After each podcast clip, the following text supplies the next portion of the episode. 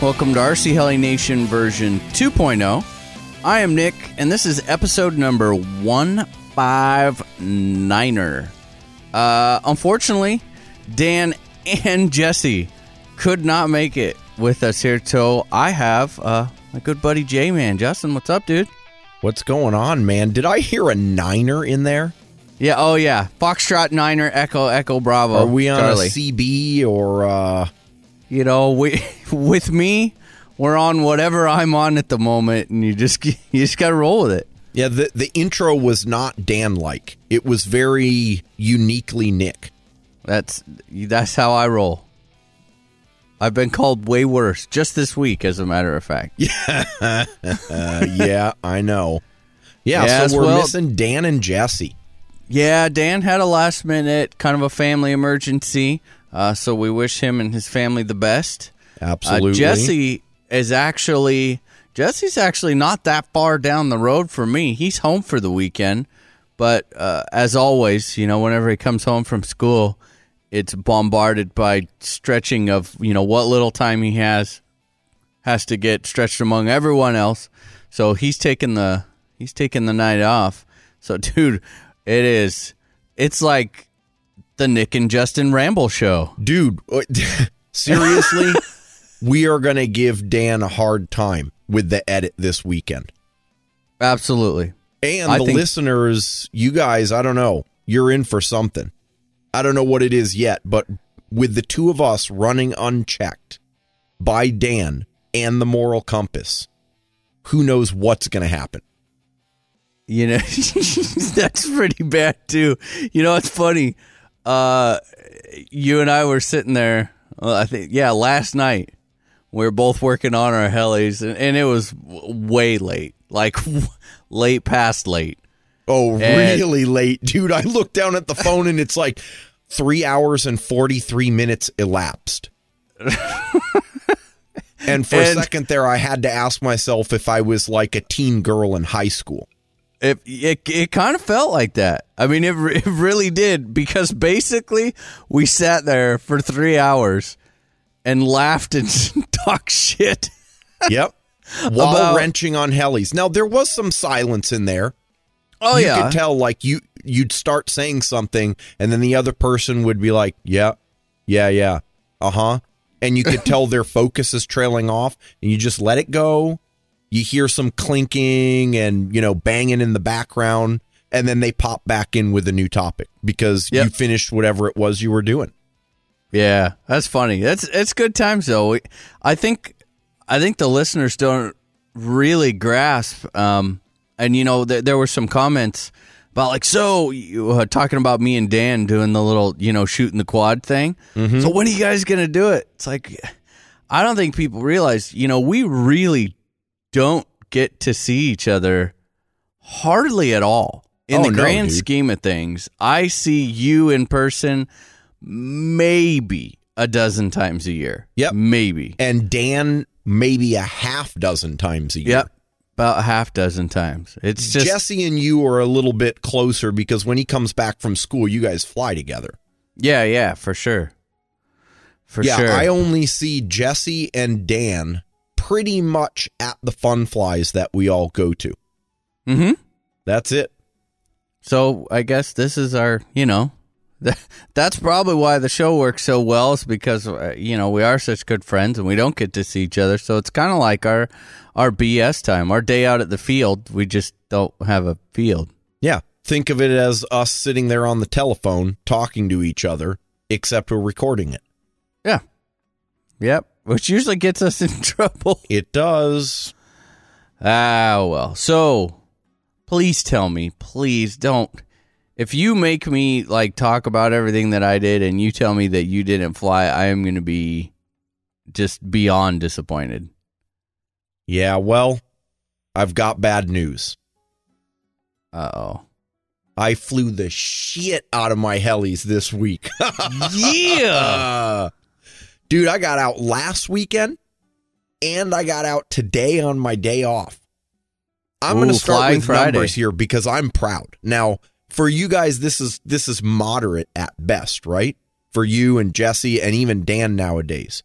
But I got 16 flights in this week. Whoa. I am at 328. very nice. Oh yeah. No, wait a minute. That's 18 flights. See, I can't even do my math. Last week was a no fly. I was still at 310 when we recorded. I'm at 328. Gotta love it. So tell me, how was it? Was it everything that you would hope for? Oh yeah, this I needed this week. This heli week, right? I went out on Sunday. Weather now here's the deal. The weather is pretty much winter now. Yep. Yes. I mean, it rains on and off while I'm at the field. You got to do that quick scramble where you're like, oh shit, throttle hold, bring it in, run back to the car, toss everything important in the back, and then stand underneath the, uh, you know, the little uh, door on the back of the vehicle so that you don't get wet. And then when it stops, bring everything else back out. So I went out last Sunday, and last Sunday I decided that I was not going to do any speeding.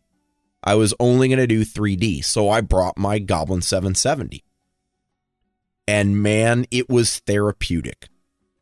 Not yes, only the 3D. Oh yeah, absolutely. Not you remember only- how? I I I do. Yeah. You know, the bottom of your collective uh, also is used for pitch, not Yeah. just arming the speed like, controller. Wait a minute. yeah. Oh, hi. There's How are another you, half Mr. a Negative Pitch? there. So Uh. it, it's uh it it it was fun. I did remember how, and it's interesting that you mentioned that because when I get back to it, I don't I don't ever feel like I missed it. Like it had been a couple of weeks since I'd flown 3D, and Mhm. it feels natural. Right back on the on the saddle. No shakiness in the fingers, no nervousness, just go out and have fun. And what I did was uh swap my Goblin 770 from 12S to 14S.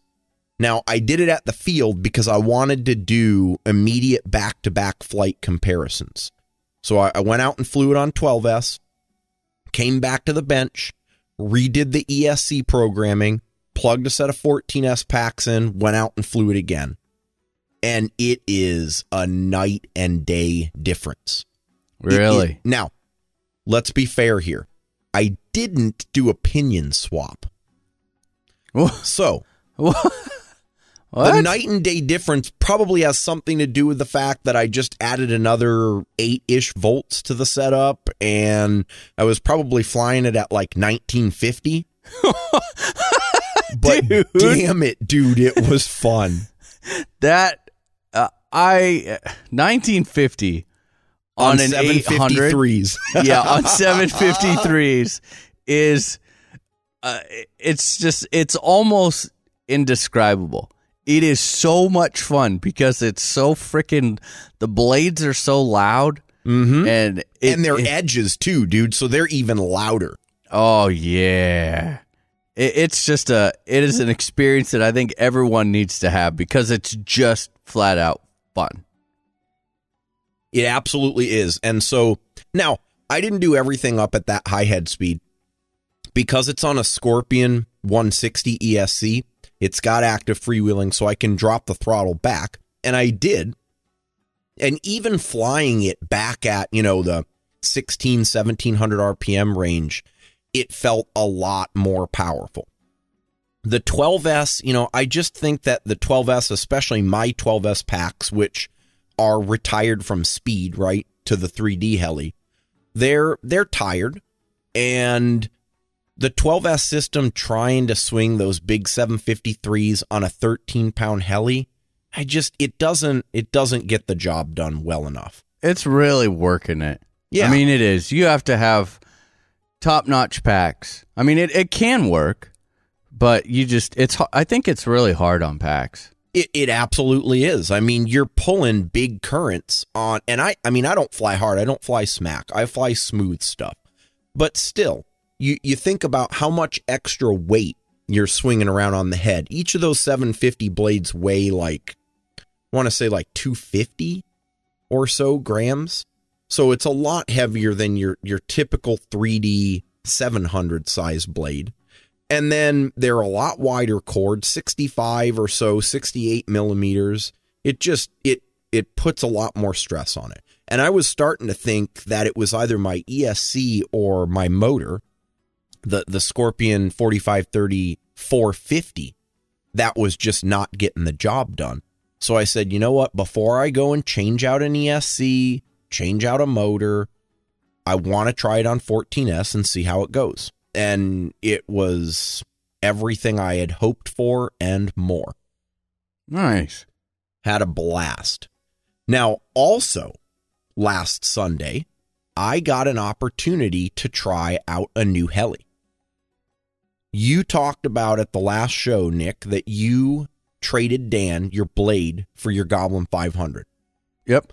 And you and I have been talking back and forth a lot about the whole smaller heli thing. In fact, a couple of phone calls we had last week, you had almost convinced me that I need a 500 class heli.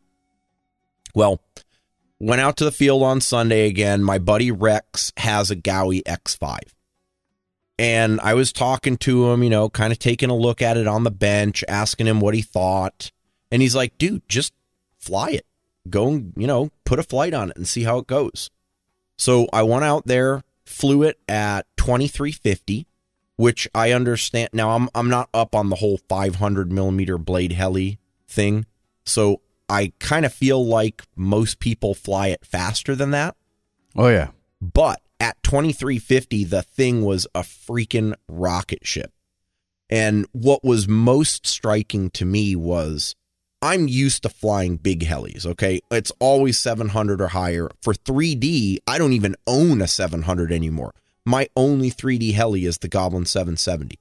And even on 14S, that 13 pounds has a very unique feel to it on the sticks. Yep. It's not I don't want to call it laggy or slow because when you put the the pitch to it, it moves. It really does. But you can feel the inertia in the heli. It it feels like it it requires more to get it accelerated into a maneuver It's or through dampened. a transition. It's like it's dampened.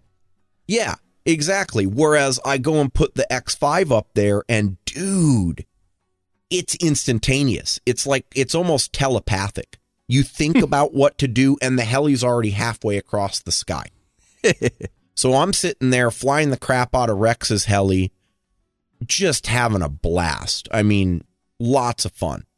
And brought it back down, thanked him for it, pondered it a little bit, and what I think I realized is that was that was great.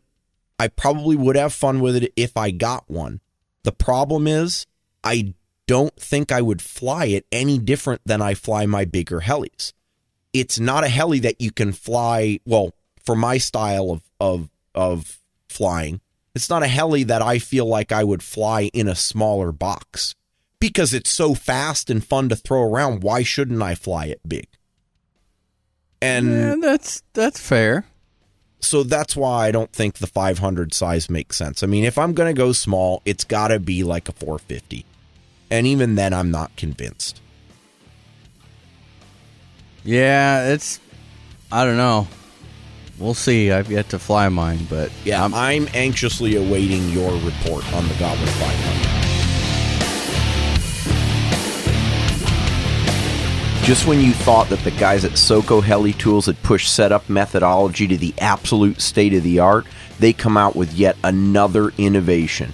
In combination with their Soco Helical, which fits all sizes and all brands of helis, they've recently announced the Soco Heli Tools mobile app. This app greatly simplifies your setup by completely eliminating the need for a level working surface or main shaft. Available in stores soon for Android and Apple devices, this new mobile software will do everything that your original SOCO kit did, but with the added benefit of all measurements, calculations, and directions in one easy to use app. When you're ready to kick it up a notch with your heli setup, visit the SOCO team at www.soco-heli-tools.com and check it out. SOCO Heli Tools, next generation setup. But, so that that was Sunday. The rest of the week, I did what I did with my Goblin Speed the previous week, which was break down and do maintenance on the Goblin 770. And I had a little shock uh, in for me on this one. So last time we did the Goblin Speed maintenance, I talked about how I was absolutely astounded at how well the parts had worn you know, over that 100 plus flights, high head speed, high load. And I figured, wow, if the 7 if the 700 speed is not wearing, then the 770 probably shouldn't see anything either. Eh, wrong. Or Dude. were you wrong? This thing I mean the the ball, the Heim joint ball on my swash plate has wear marks on it, like starting to get like burnished with grooves. The the head bearings were worn, the main shaft bearings were worn, and my metal to metal main gear. You know how you can do the upgrade to do a metal main gear against a Yeah, metal yeah. pinion? Wow. That metal pinion, and I took some photos and showed, I posted it on Facebook for Chris Trebby and a couple of other people because he was saying he was just going to install a new set of metal gears on his. I, I would say, and I'll go and measure the actual dimension, but I would say that on the 19 tooth hardened pinion, the width of the tooth tip is reduced by about 20%. Just Holy from cow. the metal to metal wear. So I, I mean, and that was on that's like 140 or 150 flights. So now I got to go and buy at least a new metal pinion. And I'm thinking I might want to just buy a new metal gear because it's worn too. Yeah, you got. I would. I mean, in my opinion, you do them as a pair. Yeah. Yeah, because the metal main gear already has a wear pattern in it. Mhm. And so now I go and stick a new pinion in there with the old main gear, and the new pinion is going to wear rapidly because of the pattern on the main gear. Could be really noisy too, until it till it's seated all the way in to match the same, the same wear pattern. Exactly. Now, and it's not cheap to replace those. It's a $60 set. Well, but does okay? Do you need the metal one on the 770? Absolutely. On the 770, you do. Okay, Because people were blowing up plastic gears before they started Ah. putting the metal stuff on there. So that was an upgrade that I did straight out of the box. I never even flew it on plastic. And it's worthwhile. I mean, you know, I had been using wet lubricant for the previous hundred or so flights. And as we've talked about before, that gathers a lot of gunk, right? It gathers dirt and dust from the oh, air Jeez, yeah. that gets stuck in the gear it wears the gear the gear metal now starts producing shavings that gets even gunkier which increases the friction which increases the wear which i mean it's it's a vicious vicious cycle so i'm going to dry lube like i had said before and we'll see whether the next 100 or so flights wears it better Yeah, I'm I'm really interested, and you know, I think I asked you this question, but I, I no one else we probably got sidetracked. What is your opinion on like the dry lube on plastic gears, like say torque tube gears or auto drive gears? i i'm using it on all of my gears Really? Yep. I went I just did the TDR earlier in the week. Took the whole gear train apart, cleaned it cuz I had started using wet lube on that and did a whole dry lube on that on both both stages plastic gears on the metal to plastic crown gear for the torque tube drive up in the airframe and then the metal to plastic bevel gear drive on the tail case. Seems to work perfectly hmm. fine. And, And- the nice and- thing again about the dry lube is that it doesn't blast crap all over. So you know, I think I had asked you this question, but I I don't know. We probably got got off on another topic.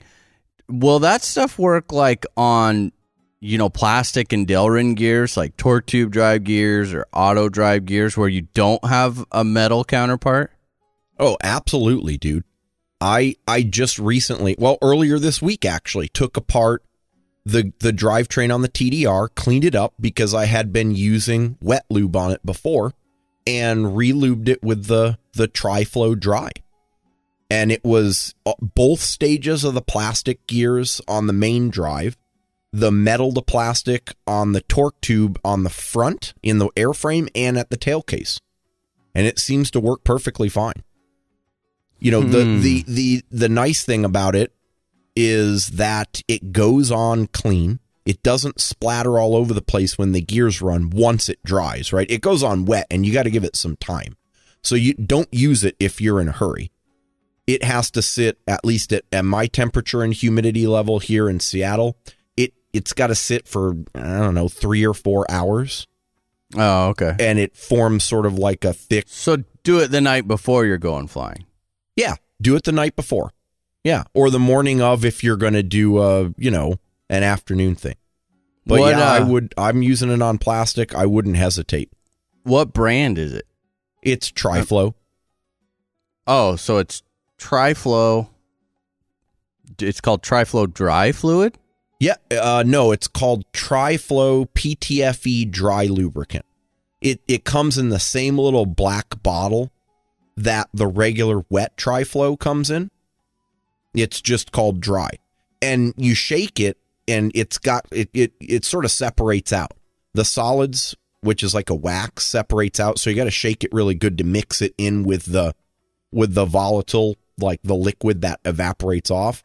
And then when you pour, or, you know, squirt it on your gear, it comes out kind of like a yellowish tan, wet oil. It's Hmm. really, really easy it- to. I to wonder if it's the same stuff as like that. What's that brand? There's a brand that the guys over. I want to say it in Europe. The heck is it? It's dry, dry, dry fluid. fluids. Yeah, dry if fluid. it's like same concept. It's the same concept. Now, I don't know what the chemical makeup of that stuff is, but they swear by it. I'll tell you why I haven't gone dry fluid yet. Not because I don't believe it's awesome, dry fluid, the brand, to be clear, but because it's like $20 for two ounces. Oh, And I got my Triflow dry lubricant from Ken at Lower Heli for like six ninety nine for like Oh. uh, you know one of those big regular Triflow sized bottles. yeah, a little different. Yeah, Hmm. so you should give it a try. I think you'll. I like might it a have to because I'm. I mean, I'm definitely. I'm putting the flights in big time, and, and I have in the past wore through a set of torque tube gears. Like actually wore them out. Yep. From flight count. Yeah. Well, and and it, I think it's a bigger problem on the newer plastics that people are using in torque tube gears because they are they're harder plastic. They're more brittle. They're not as soft Yeah. as like a Delrin. The Delrin's going to had- give and smear before it actually generates particles.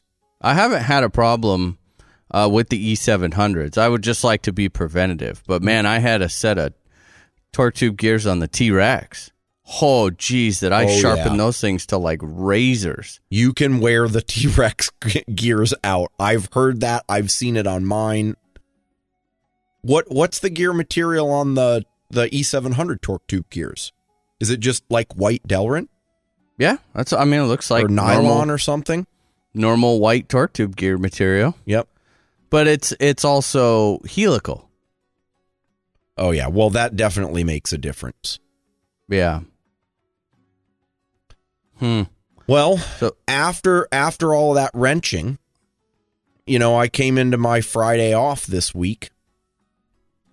Started like a normal Friday off on uh on a bad weather day, raining. Promise course. of the sun never happened. So you just got to cut your losses and go to the field eventually. But before that, I uh, did a little bit of wrenching.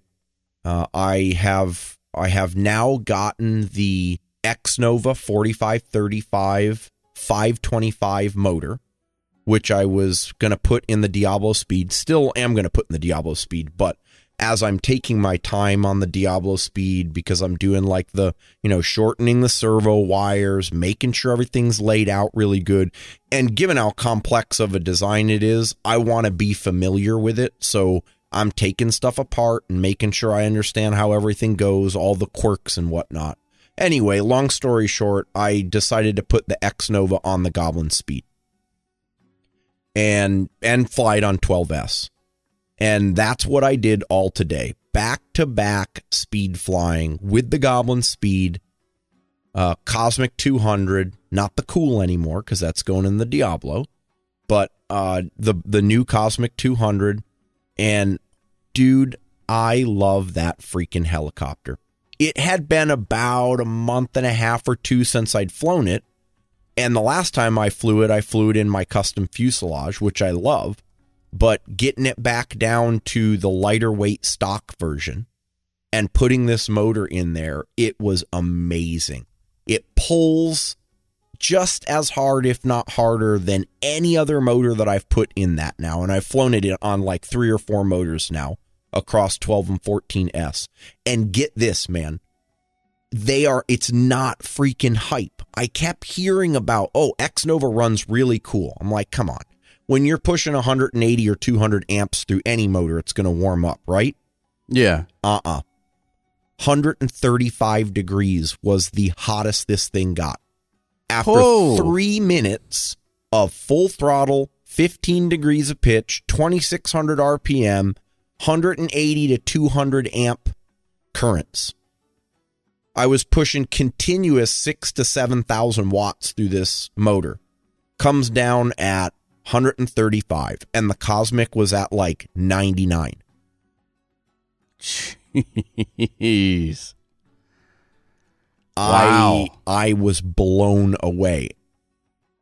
I couldn't believe it. And I, I think it's you know, it's gotta have something to do with the fan design.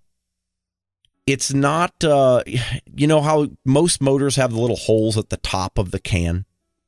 Yeah, yeah, yeah. They these holes have like a taper to them and they go down to like smaller little nozzle looking holes where you can't actually see the top bearing and the wires through through the top of the can. And when that thing spins up, it makes like a cool jet engine type sound. So I think that's the fan doing its magic. You know, I always kind of wondered, like, why we've got that thing spinning up there gazillion miles an hour, and they, you know, all of the motors are designed with those, you know, basically holes perpendicular to the main shaft at the top. Why not make them in some sort of a scooping type fashion, you know, with a little kind of downward draft to them as they go in? And I mean, you and I kind of discussed that. The only thing that I can think of, reasoning wise, why you wouldn't, would just be the additional machining cost.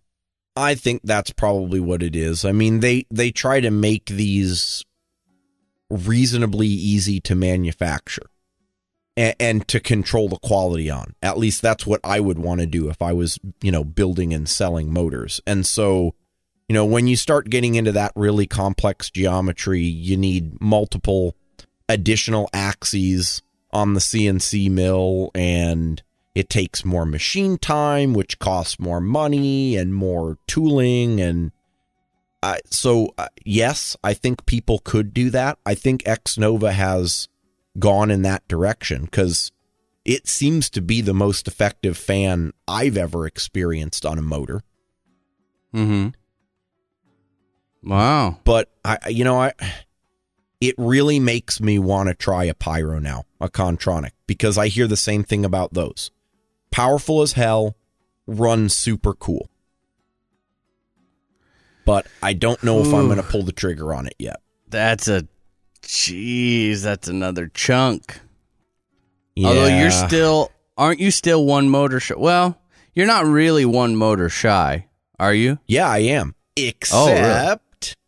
only until Oh, next God. Tuesday Oh, because I bought another motor. Ha ha ha! That's See, there was what a we- lot of that's stuff what this Justin week, needs. dude. Yeah, another motor. That's what you need. I got I was I was uh I was creeping on eBay. And I came eBay. eBay, dude. eBay. you say it's yeah, seriously. You you don't understand like the the for sale forums, they're an addiction for me. Even when I don't want to or don't need to buy anything, I just go and look to just see what's out there. You know, 'Cause you know, something that's may fair, catch your dude. eye. You have. I've gotten so many random texts. Okay, check this out. I don't have any need for it whatsoever, but it's such a good deal. I feel like I need to buy it. Yes. Dude, it's it's like the thrill of the hunt. You know what I mean? So I I um I was creeping on eBay and I found this pretty much like new in box Scorpion motor. It had like 15 or 20 flights on it. Pristine condition from a dude down in Arizona. I don't know, maybe maybe he's someone that we actually know from the forums or I've talked to before. But he was selling a Scorpion HK3 5035 500. Holy, big boy. Yeah, and it was one of those, you know, buy it now for this price or make an offer. And I made an offer and he accepted it. So I got that motor for 175 shipped. Now, it's a stranded motor. It's not it's not single wire solid core. But what I think I'm going to do is fly it stock just to, you know, get a get a good comparison on the on the stock stranded version and then I am going to do a custom rewind on it. Probably send it out. Are you Although- gonna send it to Ralph? No, I think I'm going to send it to Holly at Slow Fo- Slow Fly World. He's the guy that does all the custom hand winds on the competition pyro motors for Kontronik. Oh, okay. Does Ralph do custom wind? He does, but I, you know, I don't know if he does it as a service anymore. I think Oh, okay. that's like a big part of his hobby. So he does it a lot for, you know, pro pilots or uh, for speed pilots over in Europe who want to test some stuff out. But uh, I, I don't think you can pay him to do it. Oh, okay. Yeah, Wow. 50 35 man it's a chunk it weighs That's- 725 grams Over a pound. yeah it'll be perfect perfect to keep the cg nose forward And it will, if you decide uh, that you're not going to put it in the he- heli, it will be perfect for keeping your 10 by 10 canopy from blowing away. yes pop a little hole in the shaft Yeah, put, just put, hang a, it. put like a you know a carabiner on that There, there and you tie go. it down Oh man. Wow. You you are you have a motor addiction. i do i absolutely have a motor addiction i'm gonna start trying to wind my own Oh, really? Yeah, man. I'm Yeah, getting all dude, set up. I haven't have got heard a, I got a bench set up now to test motor KV. Yes, I love fire stories. Yes, well, I haven't burned anything down yet, Yet. but check yes, it out. because you I, haven't rewound one yet. I did clock my 450 kV motor at 490 kV, Oh, that's which cool. is kind of concerning because that's about a pinion, isn't it? Uh, yes, yes, yes, it is coming from the guy who puts the wrong pinions on, aka me. You know a little bit about that. I know a little bit about the damage that can do. Luckily, it's all about going fast, and so I'll take as much kV as I can get. Wow. Hmm. I think I'm going to let you go, man, because I still do have more stuff, but if I keep talking, it'll be all night. It'll be the Justin show. That's right. so, what have you been up to? With the crazy schedules that we run around here, having products that can be both technical and convenient is an absolute must.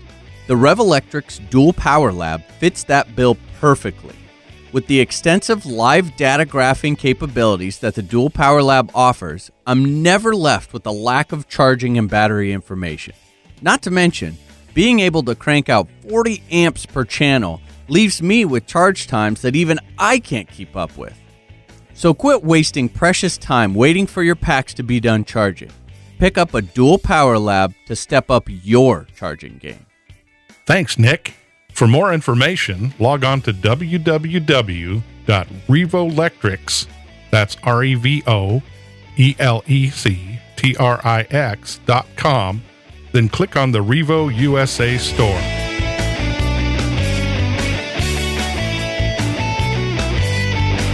Uh, I did get some flying in. I flew a lot, a lot, a lot, and a lot last really? weekend. More than I got in? More more than 18 flights? Um, I think you might have me there. I'm s- I'm sitting at 538 right now. Damn it. Yeah, I'm I'm really pushing. I'm trying, man. It What, was what- okay, hold on, hold on. We got to Yeah. we got to do a prediction here. What what do you think realistically you're going to get to by the end of the year? Your goal was 800. Yeah, I think 700. That's still uh, not bad. I mean, we did the math on it, man, and it would be like it was something stupid per week. Yeah, it's like 30 or 40 flights a week. Yeah, and that's just not going to happen. I mean, what? Yeah, I'll, I'll I'm going to fly every chance that I can, but our weather is. I mean, like last Sunday when I went out and flew, beautiful day, nary a cloud in the sky, and it was mm, 25 miles an hour. Oh. Luckily, it was at my back. And so, yes, Tim, I don't mind flying in the wind because I went out there and put another 10 flights in in that day uh, in the wind. But let me tell you, those light raptors just get chucked all over the place. Yeah, now you're wishing you had like a 12 and a half pound heli. Yeah, it, it was like, oh man, it was it was pretty bad. Um, but you know, it's really good practice when uh, I'm I'm still I haven't hit the sim, so therefore I don't really have anything new to work on. So I'm just trying to go. God, I am determined to get these right rudder barrel flips down, like consistent, and control them and really learn them. And so I've been just going out there and and boy, you know, I'm still kind of getting used to the 14 degrees. So you combine that with a really windy day, and it's just like you are chasing them all over the sky, uh, and they get out of shape really easy. But you know, I mean, it- are you able to practice. string them together yet? Oh yeah, yeah. I can string them together, and I can almost keep them going. You know, as doubles or triples indefinitely. Almost. But just They're not just- in a tiny box. No, I can get through the first two or three. You know, somewhat, somewhat centralized, uh, and then they start to get out of shape. But you know, so it, and I'm forcing myself not to just work on reversals because, like, if I just did reversals, I would only have to do one and then reverse it into the other direction, do another one, and so forth. And I don't you know, that's like saying, "Oh, I can do right rudder pyro flips." Yeah, okay, I can, but I can't control them. But only one or two at a time. yeah, exactly, and that's not being able to really do a maneuver, in my opinion, anyway. So yeah, it was it was good flying though. I mean, you know, hey, better than nothing. At Uh, I don't 25 think- mile an hour, though, for wind and a clear day this time of year, it was probably pretty chilly. No, No? dude, do you remember that day? It hit like seventy degrees. Yeah, I do remember it hit like 70 degrees early in the day. And then when I went out to the field, it was raining on and off. No, no. I so your weather it was coming north because I got out there about noon and it was 70 degrees and windy as heck, but but just beautiful. And then when I left, it just started to sprinkle when I left. And that's why I left because I was going to keep flying. Were you And the I only one at the field? Of course, every time. Man. I, I Yep. do love hanging out with my buddies, but I was the only one at the field today, and it felt good to just bang out flights. Yeah. It's amazing how many more you can get in. I figured out now if I'm I can get in a flight dead on every 12 minutes. Like no matter what. Every 12 minutes I can get a flight in. See, that feels a little slow. How many packs do you have between those two helis? Well, I have 3. I mean, I, I'm talking like no matter what. So slowest case scenario I can get in one every 12. Okay, I see what you're saying. Yeah. I I mean, I could do it a little different, but it would be a little more plug and unplug and plug and unplug in. I can spit out a, a stick pack in about 12, right at 12 minutes.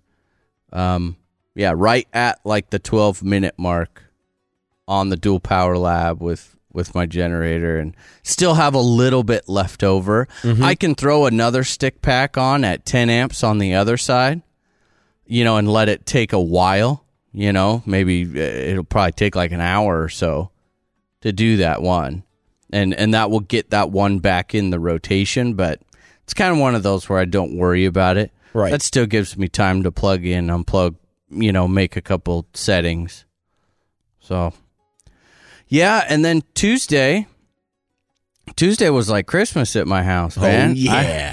yeah, I had the the Graupner show up and the Goblin 500 show up, which I am surprised. I have to give Dan credit. I was expecting, and I, I don't mean to throw him under the bus. I was expecting the Goblin 500 to be kind of beat on, but you know, it really was not. He took really good care of that heli. Well, yeah. Do, I mean, it only fell off the wall of his trailer once. yeah. Right? I mean, it's no, it, it looks great. He did a great job on the wiring, which oh, this was topic of of last night's discussion. Dan, I am going to take your Shoe Goo privileges away forever. I heard all about this one. So you know, application on the flybarless system was actually was flawless. Nice small beat down the edge of the mm-hmm. connectors. I'm like, wow, not bad. Maybe a tad more than I would have used, but again, not that bad. We get to the receiver. I would say above average application on the servo leads going into the mm-hmm. receiver. And then I come to this extension off the throttle. And I'm like, okay, I give it a little tug. Wow, this this sucker's kind of tight. Whew, okay. Give it a tug a little bit more. It's like, holy crud, this thing is really together. So now I've got it with two like needle nose pliers. And it won't Oh budge. no. And then just a little teeny bit. I'm like, what is that? Oh no, wait a minute. Oh no, he didn't. So then I slide an exacto knife down the inside. Yep. Sure enough, Shoe Goo on the inside. So I basically had to peel it open like a banana. and I really think that he dipped the end of the servo lead in the Shoe Goo and then plugged hey it in. Dan, uh, uh, Shoe Goo is an electrical insulator. Okay, that's not going to help get the Uh. signal to your receiver. Oh man. But past that, you know, um, it's going together nice. I'm, I mean, I might even finish it up later tonight. I'm pretty much at the point where I need to solder on. So what I'm going to do, uh, I'm going to leave the Talon 90 on there. I'm just going to go ahead and solder on a phase sensor and run it on the uh, Mini V Gov. Fly it that way and, and just see how it goes. You know, he had mentioned that he was having some, you know, flashing lights or beeps on the Talon. It was a current uh, current sensing thing, so I got that Uh, turned he off. didn't have it set so that should be okay. huh? Yeah, And then it does have it's got the KDE motor on there, which I do know has, you know, potential for pulling a lot more Oh, current. yeah. That thing is a monster of a motor. Uh, than the Talon. But I'm just gonna kind of see how it goes and how it flies and then decide. I've got my eye possibly on the Link stretch Mm-hmm. kit. I really don't want to run this thing crazy fast. The whole concept of it is a practice heli at lunch, high flight count, as long of flight times as possible.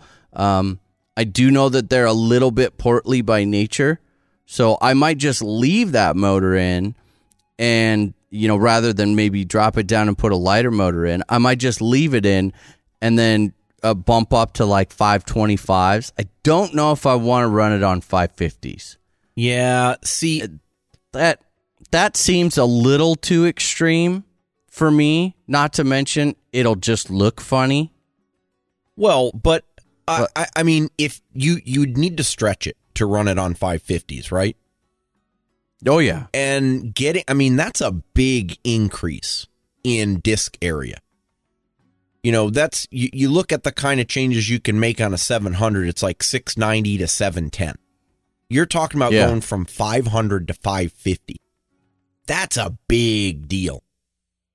Oh man So I, I agree with you. I would check it out as it is. And then if there's something about it that you don't like in terms of like disc loading, then rather than, I mean, it probably, quite frankly, would be cheaper for you to do the stretch to get the disc loading where you want than to replace a bunch of components to shave weight.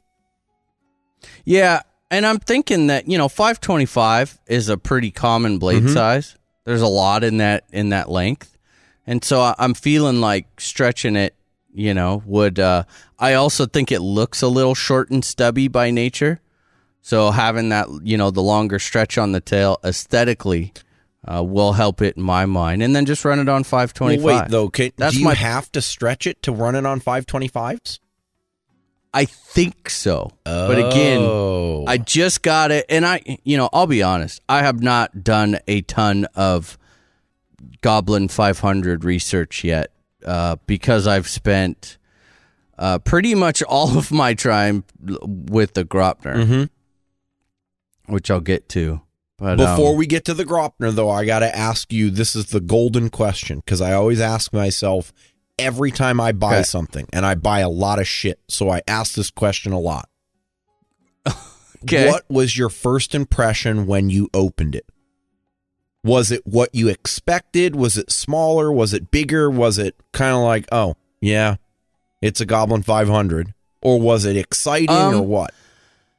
first impression was normal when I took it out of the box. Um, that that was completely normal. Ah, yeah, it looks just like a little little ass goblin. um, I mean, really. And then I took the canopy off, and that was when I went, "Holy crap!" I had totally forgot that this thing has the whole KDE battery tray on it Oh, dude. and that holy It's a work of art. it is and the tr- uh, the little trays and the whole deal is like ooh yeah so that was when i got that huge just like total wow factor Overall, then I mean, it was a positive experience. oh yes definitely definitely positive so far And then when Um, you started trying to work on it, did you realize? You know, it's no, it's not that bad, and I feel, you know, it's definitely much more um 600 ish to work on than it is 450 ish. Okay, that's If that yeah, kinda makes fair. sense. Yep. It's it's a lot more like working on a regular heli than it is a small 450, and you know how you were talking a 500 didn't make sense for the areas where you want to fly at. Well, I can fly uh, a 700 where I'm at. I mean, it's a little big, but I still have plenty of room Sure. to fly it. I want this to simply cut down on cost. You know, crash cost, maintenance cost, pack cost. Now wait a minute. Wait a Um, minute. Wait a minute. Just hold on a second. Crash costs aren't you the one touting the Well- E700 as like the world's cheapest helicopter? I mean, dude, you've crashed the thing like three times, and I swear I've spent more in one 450 Pro crash from a line than you have on all of your E700 crashes.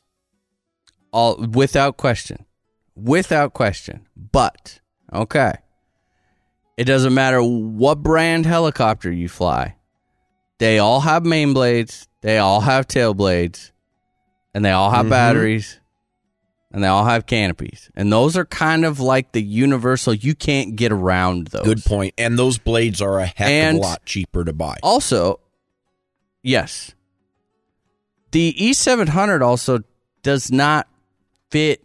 Like I can't. It's not small enough to put in my car and just leave it in my car. And the Goblin 500, like, oh yeah, definitely. That's gonna go in the back of the car and probably just live there. Um, the packs I can get all three packs charged up super fast. What pack size Uh, I, is I? I think he's got some like 44s and some 4000s. See, yeah, that that's what I was thinking is like are, can it handle the packs that you're flying in your 700s? And the reason I ask that is because what you do is you fly the crap out of your 700 packs and then when they're they're too old and busted to handle the 700 anymore, cut them out of the sticks and give them to the Goblin 500. Ah, but see now, uh-huh, uh, you got to remember, I've done that before, and it was actually very counterproductive. I did it on the 550. I got to remember, you know, it's fun to fly these little ones fast, and on 6S, when you start getting to that, so let's say I, I did want to run 5,000s in it. Okay. Well, if I'm going to run 5,000s, I'm really going to probably end up at 525 to 550 blades because of the weight of the pack. You're, you're pushing it. I mean, you are working it. You, there was never a guy that was like, "Oh no, my T Rex 550 is really easy on batteries." Yeah, that's I mean, true. they abuse. We're we're back to like your 770 on 12s, sort of a thing. Yeah, that's fair. So- that's fair. not not worth it. Uh-uh. I mean, my E700s are super easy on packs. They can be, should I say? That makes sense. So I'm just gonna I'm gonna rock it. I put the mini V bar on it. Um, yeah, and that's gonna be how it's gonna fly. So we'll just kind of see see how it goes. Which, speaking of mini V bar, yes. I'm gonna tie this into the Graupner. The Graupner, um, ah, wow. You know, we we discussed you and I. We had these conversations about. Okay, all of we really read is that it's a highly highly capable radio with all of the features that I'm really looking for. Um, but it's just got this horrid, horrid programming to it you know, both of uh, you and I were like, well, yeah, but that's probably coming from like, you know, Spektrum guys, uh, maybe looking to make the change bump up. I mean, no, I'm not downplaying Spektrum, but Spektrum has probably the easiest and best laid out programming menu of all of them. Yep. Um, so, I- and I'm thinking, dude, I, I mean, Futaba's like no big deal at this point, and that's supposedly, you know, the worst. So, how could this really be that bad? You were wrong. It's that bad. It.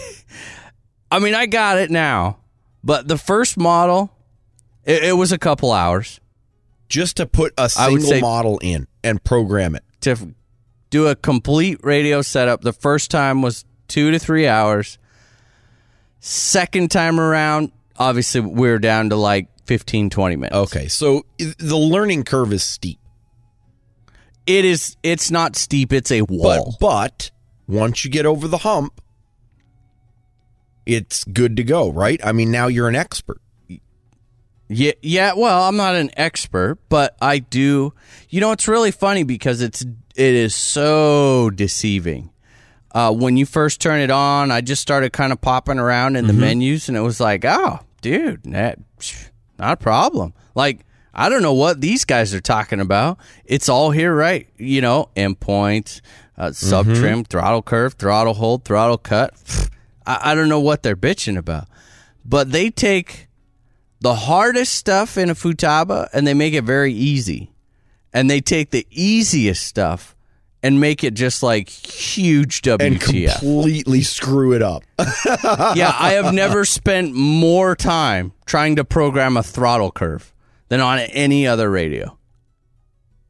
Dude, It's it's, just, a flat it's- line. it's a- yeah, and then you're learning channel assignments all over. You know, throttle on channel six, pitch on channel one. oh man.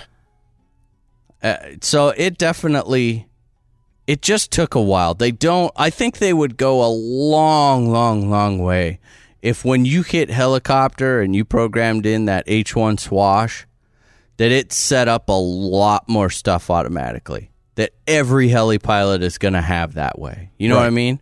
No one doesn't fly flight modes. So just turn them on. Right. You, you know, call them call them flight modes. There's an idea. Don't call them quick links. What the hell's a quick link? Quickly. Well, quick link is a flight mode, interesting. and it's you know what makes it even more difficult is that this is you know German based system, so you are really dealing with a lot of Jinglish, you know, and. and well, and that's that tough term. because you just can't go like, oh, oh yeah, now I get it. Okay, I just totally missed it. You have to focus and read and literally follow it word by word because a lot of the buttons to go to the next or up or down or something like that, they don't just call them up or down or next menu or back, you know, forward, back. There's a Marvel concept. You know, it's like enter and escape. It, it's just, it's got some weird stuff, but it's got some really, really cool stuff too. Yeah, I mean, Uh, the tele- is it after all of you know getting getting over the learning curve? Do you still feel like it's worth it? Oh yeah, yeah. No, definitely. I mean, I'm I'm I'm really enjoying it. The 12 channel receiver that it came, it came with a 12 and a six. The 12 is a freaking monster. Uh, it is bigger than a mini V bar. I will use it because I already bought and paid for it, but I really, uh-uh. Did and that The- the came pa- with the radio? Like you didn't have an option Yes. to just get the radio without receivers? No, well, no, and and you know, on the plus side, I did feel like I scored. Uh, remember how I said it didn't come with a case? It did. Oh, really? Yeah, it showed up with a case. Oh, nice. And it's the same case Yeah. that like the 24 comes in? I don't, I don't know, but it's it's got a case and it fits and it looks nice. So Sweet. Bonus. yeah, so yeah, added bonus. And now the six channel, which is actually plenty for what I need. Um, the six channel is actually smaller than like a 6202 Futaba, so it's plenty small. So I, I don't know. I'll, I'll either have to run six channels, might have to run the big one, you know, on a nitro. But uh, the receivers are just they're so the telemetry on this system is powerful. I mean, crazy powerful what you can do with it. The alarms, the setups, you can reverse channels and set endpoints and subtrims in the receivers separate from the radio. Now that that's I know that's crazy. weird. Yeah, and and adding receivers together, and then it's just, dude, it's crazy. But it's it's difficult to figure out. It took me a while to figure out. You know, like setting it up in uh, what's called SumD, which is the single line output. You know, basically like S bus. That took a little while to figure out because it's not that user into you know you would think that you would set that in a menu in the radio but you actually have to go into the telemetry menu in the radio and then find it within the receiver program Ah, okay. because the receivers are just they have their own like updatable firmware in them which is uh, That's it's nuts to me. crazy. How much do these receivers cost? Like i don't know what the bigger one costs but i was looking at the six channel and it was like 40 bucks dude Oh man. See, I know. that So, makes uh, the cost of entry a lot easier to swallow. To you know, if you're one of those people that have a ton of helis and you've got to rekit them all with new receivers, I can handle forty bucks a receiver. Oh, uh, yeah, absolutely, yeah, and that's that's what I will. I'll probably pick another one up this week. I did remove the two back switches off of the top, Okay. and I moved the one that was on the back right. I moved it forward to where it's on the top now, on the right hand side. You know, kind of towards the not on the front face of the radio, but on the top Right. front because it's a really sweet three position that has one momentary. So it's like the perfect throttle hold and then either throttle cut on a nitro or like self level or bailout or whatever. Perfect switch for that. So yeah, we will see how they goes. But okay, so that leads into this whole mini V bar thing. Telemetry. So I'm getting it. Yes, I get it all plugged in, get it hooked up.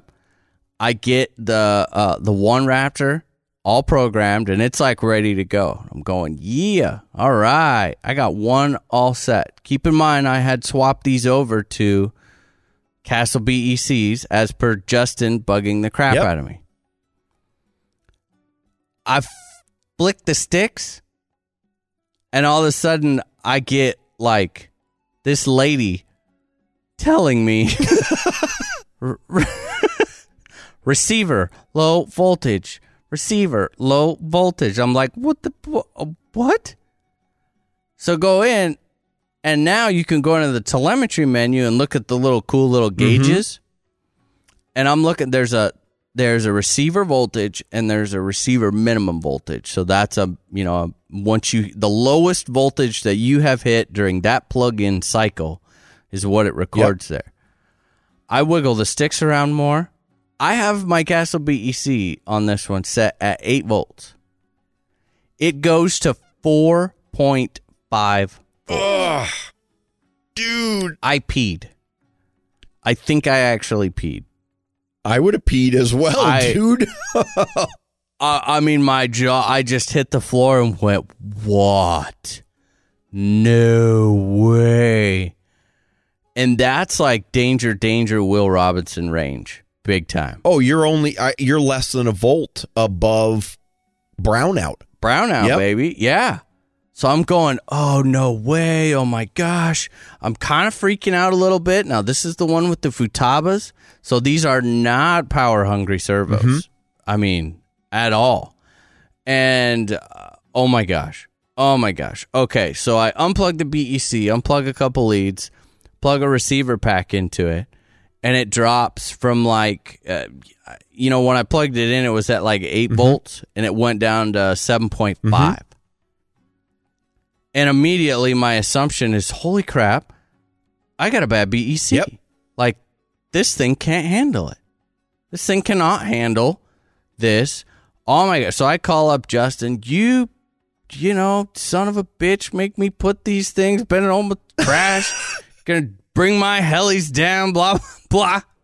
So we get into some. You know, we're bouncing back and forth, bouncing back and forth, and I, I ran out of time that night. So the other night, I went into full on testing mode. Now, this, the reason I really want to tell everyone this is this not finishing, just leaving it right there and saying, screw this, pulling the BEC off, going back to a receiver pack is how companies get bad names. Because at that point, in my mind, it was basically fuck the Castle BEC. Yes, absolutely. I mean that, and, And, I what think did your buddy most, Justin tell you?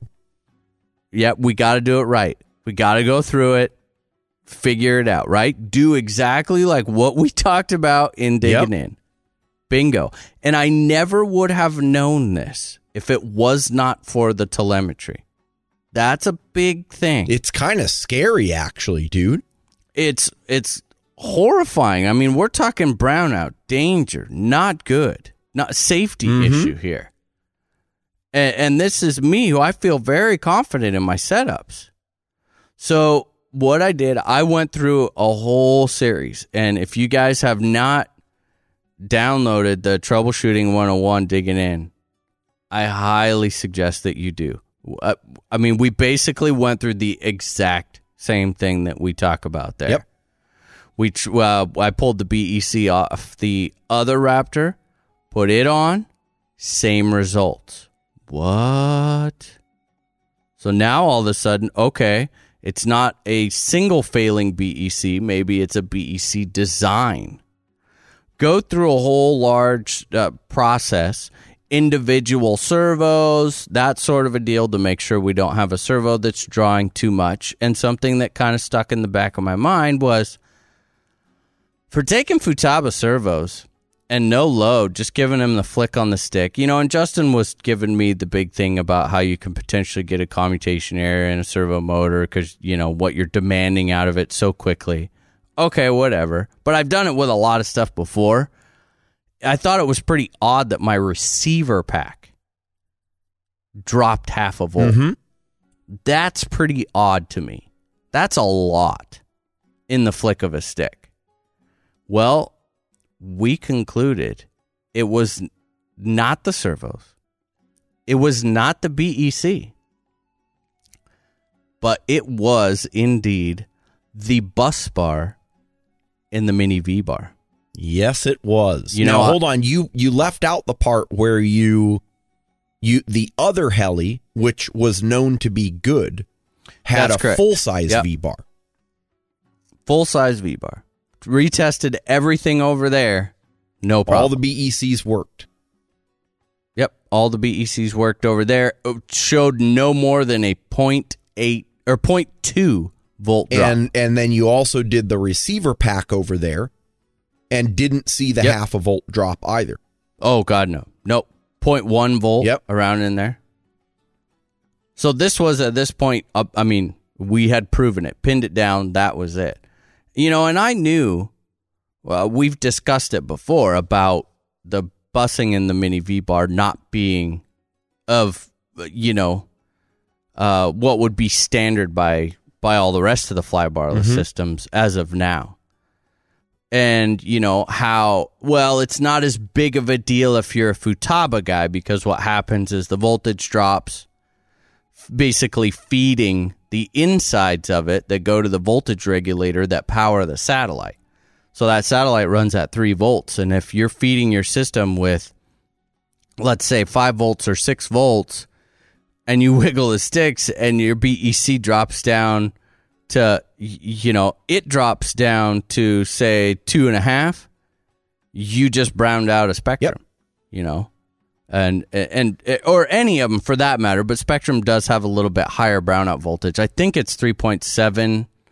Yeah, Uh, it's maybe high not. I'm- threes, low fours, I think. Yeah, and Futaba is a little bit lower. That's why usually Spektrum has a problem first in a situation where it's not really Spektrum's fault. It's the whole design of Yep. the thing. But I had, I mean, I just assumed, well, with Futaba, it's not that big of a deal. I'm not flying like, you know, Protex or Savox servos or anything that are notoriously high amperage mm-hmm. servos. So with efficient servos and a Futaba setup, it'll be just fine. Well, just because it, here's my air quotes, works does not mean that it's right. And I learned a very big lesson on that. I, I'm glad we figured it out, dude, because you know you you had been flying it that way, and and in Yep. fairness to the setup, you didn't have any problems. But that doesn't mean Nope. that you wouldn't have eventually. And for me, it's just not worth the risk. Oh, oh, dude, it was like, okay, grounded. I mean, done. It was that fast. There's no question. Which is, That's- you know, and it's a an ex- horrible feeling too because you're so comfortable with that setup when you're flying it and have no problem. And then out of nowhere, something like this pops up and it's kind of like, well, I mean, I we were talking on the phone and had we not figured it out, it's not even my heli and I I'd ground it because of the uncertainty. It's like, well, now I, I don't know where the problem is. I can't in good conscience go and fly this thing. Yeah, and we need to be clear, uh, you know, why okay, why was it quote unquote working a lot better on a receiver pack? Well, you have a lot more potential out of a receiver pack. You know, if you have a little 2100 milliamp receiver pack and it's it's 25C or you know even 30C or something like that, that little bastard can put out some serious Oh, yeah. amperage. Whereas, you know, the Castle BEC or most BECs for that matter, 10, 15 amps continuous, 20 amp peak. So it just because I you know, let's say I went back to a receiver pack, that does not mean that I'm not getting the same big Herkin voltage drop across there, which is not correct. There, you know, that design flaw is still there. It is less susceptible to causing a problem, but it's still not right. Mm-hmm. So yeah, I made the decision at that point. It was very obvious uh, that needed to come off. Uh, I was going to buy another mini V bar to put on the Goblin. Stop you said, dead in your uh-uh. tracks on that one, huh? Yeah, so I put the mini V bar on the Goblin, which I will, for the record, be doing the same test once I get it finished to double check it 1st Uh, I mean, all hail telemetry and the safety now. And uh, then I will be purchasing a, another full size to put on the Raptor. But wow, I mean, what a who would have thought that buying a new radio basically saved Dude, my that just paid for itself right there. oh, I mean, even if you hated the radio and you sent it back, it's worth the restocking fee. and I learned that you know just because again in the case of the mini V bar, just because it works doesn't mean that it's working properly. Mm-hmm. And I know there are probably a lot of people out there that are flying it with much more power hungry servos than you're running. Yep. So I just you're it's just borrowed time. keep it in mind. Yeah, borrowed time. Cool, man. Well, I think that's it. I just, you know, Jesse's home. Our plan is to try and get out tomorrow. We'll see weather depending if that happens or not. Nice. But I got. Uh, I'm excited to get out and actually fly with the Graupner. It feels great. It's got plenty of weight. You know, like Dan had mentioned. I, I'm really happy with it. It's just got some really weird little quirks to get used to with the programming, but you know, just a couple odd things that I still need to kind of go through round two of learning. You know, you go through all the rough and dirty stuff just to get it flyable. And then you go back a little bit later after you've got a couple weeks flying on it, and then you really try and figure out every last little detail. So that's the Sweet, plan. man. But we should uh, we should probably do some. Let's do some, Some news. This one's you. You got to do it. Don't Okay, butcher hold it. on. Let me. Uh, I got to get got to get prepared here. BK servos offer a value not yet seen in the industry. For less than $100, you get a super fast servo with plenty of torque, lightweight, compact, and unique CNC design with excellent centering. There is just nothing on the market like this today. So if you want to experience great value and industry leading support, head over to www.bkservo.com check them out.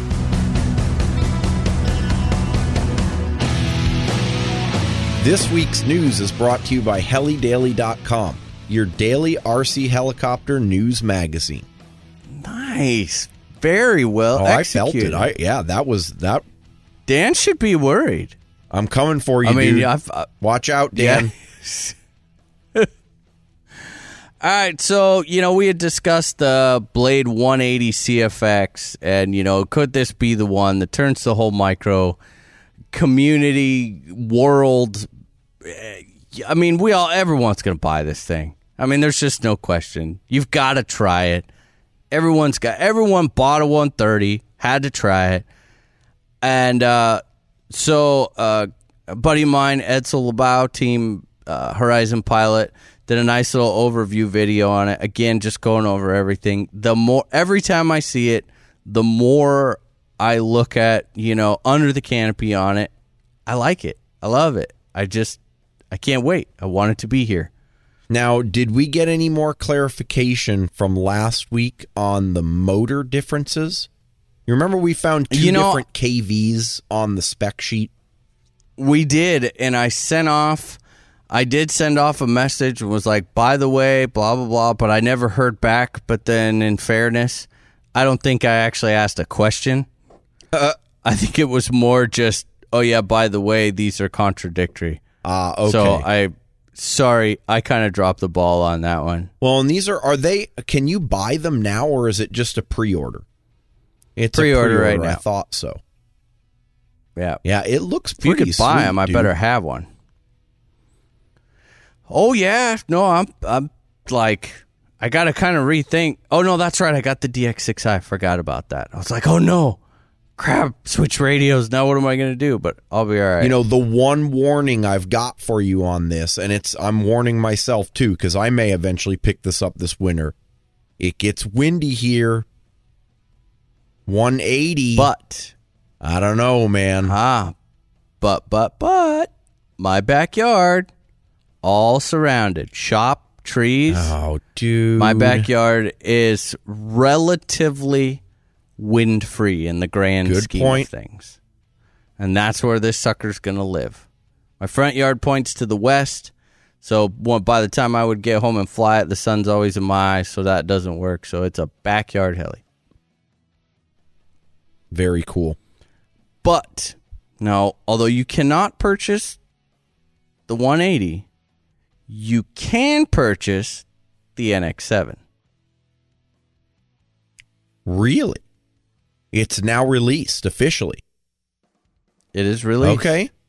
uh, you know, we went over looking more and more pictures. Now we're starting to see some build videos, a lot more detailed pictures. A couple things stick out. You know, Not one, the least of I which is the main gear. Not the least of which is the main gear. it's huge. I really, really, really like the way this thing looks, dude. I do as well. I'm just I'm concerned, dude. Uh, you know, snooping around at at some of the challenges with the X5 when I was talking about getting that smaller size helicopter, the parts availability concerns me. Yeah, they've had some of that, and, and I still, I know I'm gonna get some Gaui hate off this, and, and that's okay. You know the the X7 is is a no question is a very well designed machine. I mean, it takes serious abuse, and it's been proven. I mean, obviously, it's as of right now, it's flown by the world mm-hmm. champion. But they have had a history of parts quality, I'm going to say inconsistency. Almost reminds me of what Align fought back in Yep. the day. That it it seems like unfortunately they just haven't been able to shake. And I know that, you know, we've talked uh, like Rex. You know, you were talking to him gazillion flights on that thing with no Oh, issues. yeah, dude. And I do know. I don't think Lottie's had an issue with his. But then there are plenty of people who are like, oh my god, uh, you know, I know Carter f- has fought tail vibrations from the second he built his X7. You know, and uh, spent a ton of time on it, and I've I've heard numerous other issues like that. So I, I hope they get that figured out because they've got so much potential. Uh, the the designs are unique. Uh, they look, ah, dude. I, still love think the the, of that the, heli. I- I- I mean, the NX7 in particular is sexy as hell. Yes, it is. So I I do hope that they can shake that because I love the way that it looks. I love the layout of it. You know, we're looking at a. It'll be interesting to see when the reviews pop up how CG works, but the fuel tank is directly underneath the main shaft, which for a nitro guy is awesome when you're flying through. Oh yeah, dude, they nailed all of the design features from what I could tell looking at it. Yeah, I you know we'll just have to see. I, I'm this is one that I'm definitely going to keep up on, and I, I kind of want you know I really want to hear that they don't have any problems with it because design wise it'll be it's right up there. I mean, no question that it's a contender. Agreed. Well, let's see what else we got in the old news. Um, I am kind of out, but I think that you had. I some. do have some news. First news comes to us from our friend Kerry Shirley, Gas Powered Thoughts, and his recent or relatively new company, Gas Powered Helicopters. He just announced a couple of days ago that he's going to be stocking Goblin 700 competition converted kits for the Leviathan, the gas conversion. So you guys, you know the Leviathan, it's been around for a while now. Kerry's been selling that at gas powered helicopters, but that was a conversion for the original Goblin 700 layout. Shorter frames, different canopy, you know, there are a couple of uh, of other minor differences. And then SAB about a year ago came out with the competition series, which basically standardized the frame sides, uh, the drivetrain, and the canopy for the 700 and 770. So it's a it's a larger pod now. And the Leviathan guys and Kerry have been working together to get the actual competition version of the Leviathan released. And so, what's really nice about this one is instead of just buying like the Leviathan conversion and sticking it on an old school goblin, he's going to be offering mm-hmm. a fully converted kit. So for twelve forty nine, oh. you buy a Goblin seven hundred competition kit with the conversion already included and the fuel tank kit. And so, so is is it minus the electric parts? Yeah. I mean, is it basic? Basically, you're buying a Goblin 700 that's, gas. Yeah. I mean, for in, for all intents and purposes, that's it. Yeah. You get oh, the see, box that's cool and it's ready to go. You build it just like a regular heli, except it only has the gas parts. See, that's freaking sweet because I, you know, you're when you're doing a quote unquote conversion, now you have extra parts left over. You got to go here to buy this, there to buy that. This is a gasser kit. Yep. And Period. what it means is that you're saving a lot of money. I mean, you yeah. know, that's that's probably over 300 bucks that you're saving by not having to buy the full kit, the electric kit, and now you got a bunch of parts, a bunch of really expensive parts that you don't need uh, it's just got the gas stuff. And so you're going to be able to get that from gas powered helicopters, 1249 for the whole kit. I talked to Kerry and I think he's going to be able to offer that in multiple different colors eventually. I think right now he's just got the, I want to say the yellow and orange version or yellow and red, whichever one it is. And then he's also working on in the future, hopefully the near future, having like a full combo available where you can buy the kit and it'll also include an engine and a pipe. Really? Pretty freaking cool, man. That was, you know, that was a big thing for me because I do not like the look of the original Goblin. It's too short and squatty. The canopy's meh. The competition version meh. is incredibly badass. I stare at mine on a regular basis. Yeah, well, we probably not the only thing you that's, stare at on a true. regular basis. Okay, this one I'm going to call this one news of the week, dude. I'm I'm going to go out oh. there and make the executive decision. Well, see, don't say that I'm the only one that gets to yeah. do that. 2015 3D Cup World Edition. Have you heard about this? N- not a thing. Okay. So I, I'm going to read a little bit. Six years after the first edition, Nick, the Jurassic Rotor team is pleased to introduce a new amazing show for 2015 with a brand new heli competition format. So check this out. I mean, this has got everything.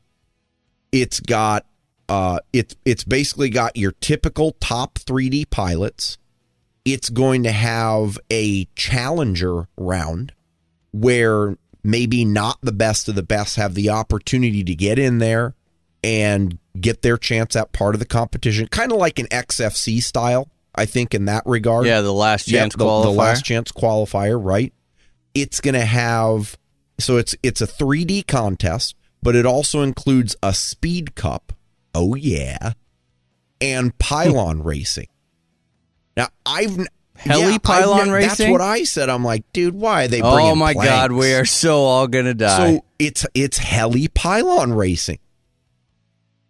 All I got to say is someone Oh. better be there with a damn good video camera because I want to see that, man. Can you imagine Holy- that?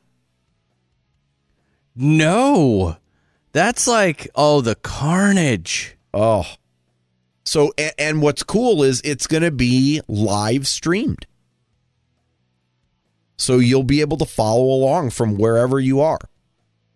Now this is interesting. I I kind of you know I didn't really know what I was reading at the time, but I, it must have been this. And then something to do. There was some sort of controversy about there was another event like the weekend before or something, and they were gonna hopefully try and separate them because, like you said, this one's come back. It hasn't been out for a while, right? And never in this Huh. format, I don't think. Okay, it sounds really, really cool. It's going to be June 26th through the 28th next year, 2015. Uh, 3D contest, Speed Cup, pylon racing. 40 pilots are pre selected, and there will be eight challengers for the 3D Cup, and they'll have to have qualified in the first round, uh, apparently at another event in May. And then they're going to be split into unlimited and challengers, and then 12 pilots in the unlimited or the ultimate class will compete for the 3D Cup. Then you got 10 pilots for open class and unlimited class Speed Cup, 20 pilots for pylon racing, and 15 places will be available for the night fly competition. It is Wow. in, oh, here we go. Ready? Le Domaine du Planète. Yeah. In the French Riviera. Yeah. Oh. I think we need to travel to that. Dude, there's a speed cup. I got to go to France. Here's the it. problem. I think that's kind of like about the same time that our fun fly usually is. Oh. Oh, no, no. Yeah. At first it was wee wee.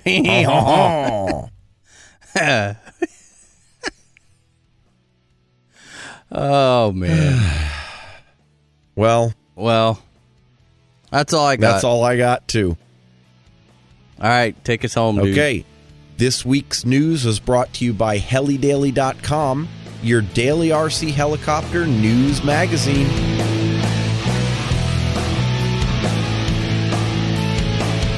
You know, there aren't many companies that can honestly say they offer a complete spectrum of helis from beginner all the way to expert. Well, Blade Helicopters can not only make that claim, but they can most certainly back it up. Whether you're looking for your first collective pitch heli, like maybe the 200 SRX with self leveling safe technology, or you're ready to step up and play with the big boys and get the 700X Pro Series, you'll be sure to find a blade heli that will fit your skill level and budget. From little kids to big kids, Blade's got something for you.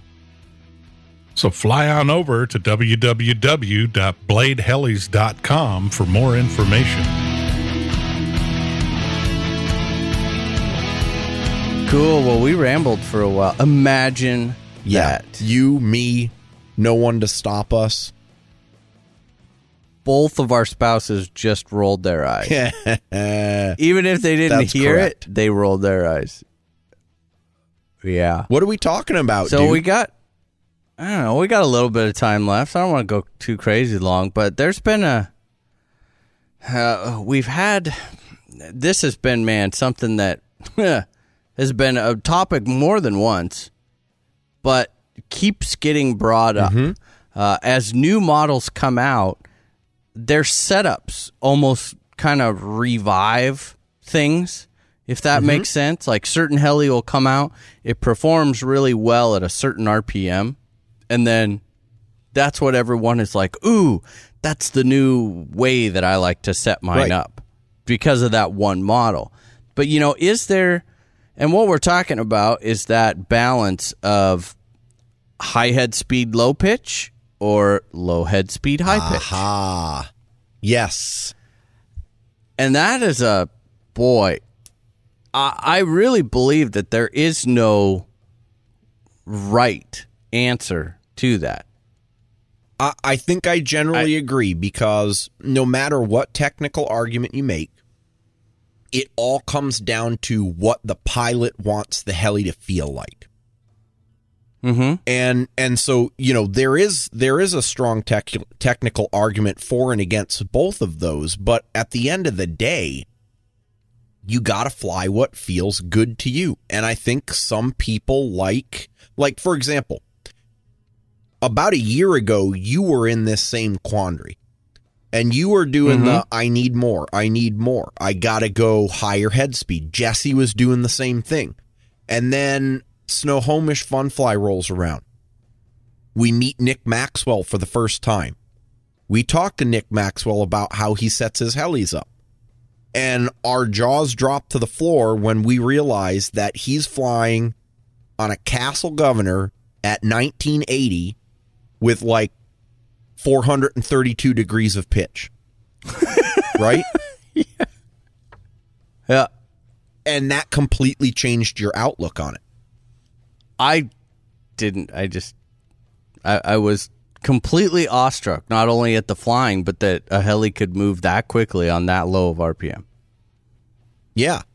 So And you can do, do that with 16 to 18 degrees. A year later, this topic comes up from a listener and friend, uh, Brian Langston. He he brought this up to me earlier this week, and Nick and I and him were were talking about it a bit. He flies a Blade 700X, and he wanted to get more out of it, and so we did this talk about you know well what what are the pros and cons of doing high head speed low pitch versus low head speed high pitch uh, you know, what are the different feels that you're going to get out of it?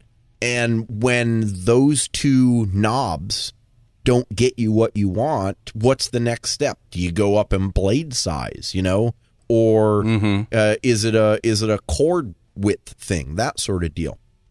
So, you know, I, I I'm not going to be as good at this conversation from a pure 3D flying standpoint because I don't fly as hard as you. And my head speeds are pretty damn low and my pitch is pretty damn low. So I kind of don't fall into either of these categories, but I within the the range of head speeds that I fly, the rules still apply and I have experienced it and done my own tuning. But let's talk technical Yeah. for a second. Well, there's a lot of variables, and, and this is, I mean, you know, you can't, and this is why I say there is not a rule, a, a real easy black and white rule to follow, because there's some very important variables that draw pretty, pretty dead set hard lines in how low and or high you can go. Um, one of those, uh, my general personal theory is I fly as I set my head speed to as low as the heli will tune well. How about That's that? fair. That's the, my best. So, you know, if I want to hammer on it as hard as I can, can I tune out any tendencies? All helis are different. You know, we talk about the Raptors. The Raptors are very forgiving on the head tune. They're like they got anti bobble built into them. So, you know, they fly. I mean, you can hammer on Raptor, believe it or not, at 1750. Mm-hmm. Now, here's the kicker though. That other that hard line is tail performance. And this is greatly going to depend on tail ratio. The Raptors have, you know, 4.3 to 1.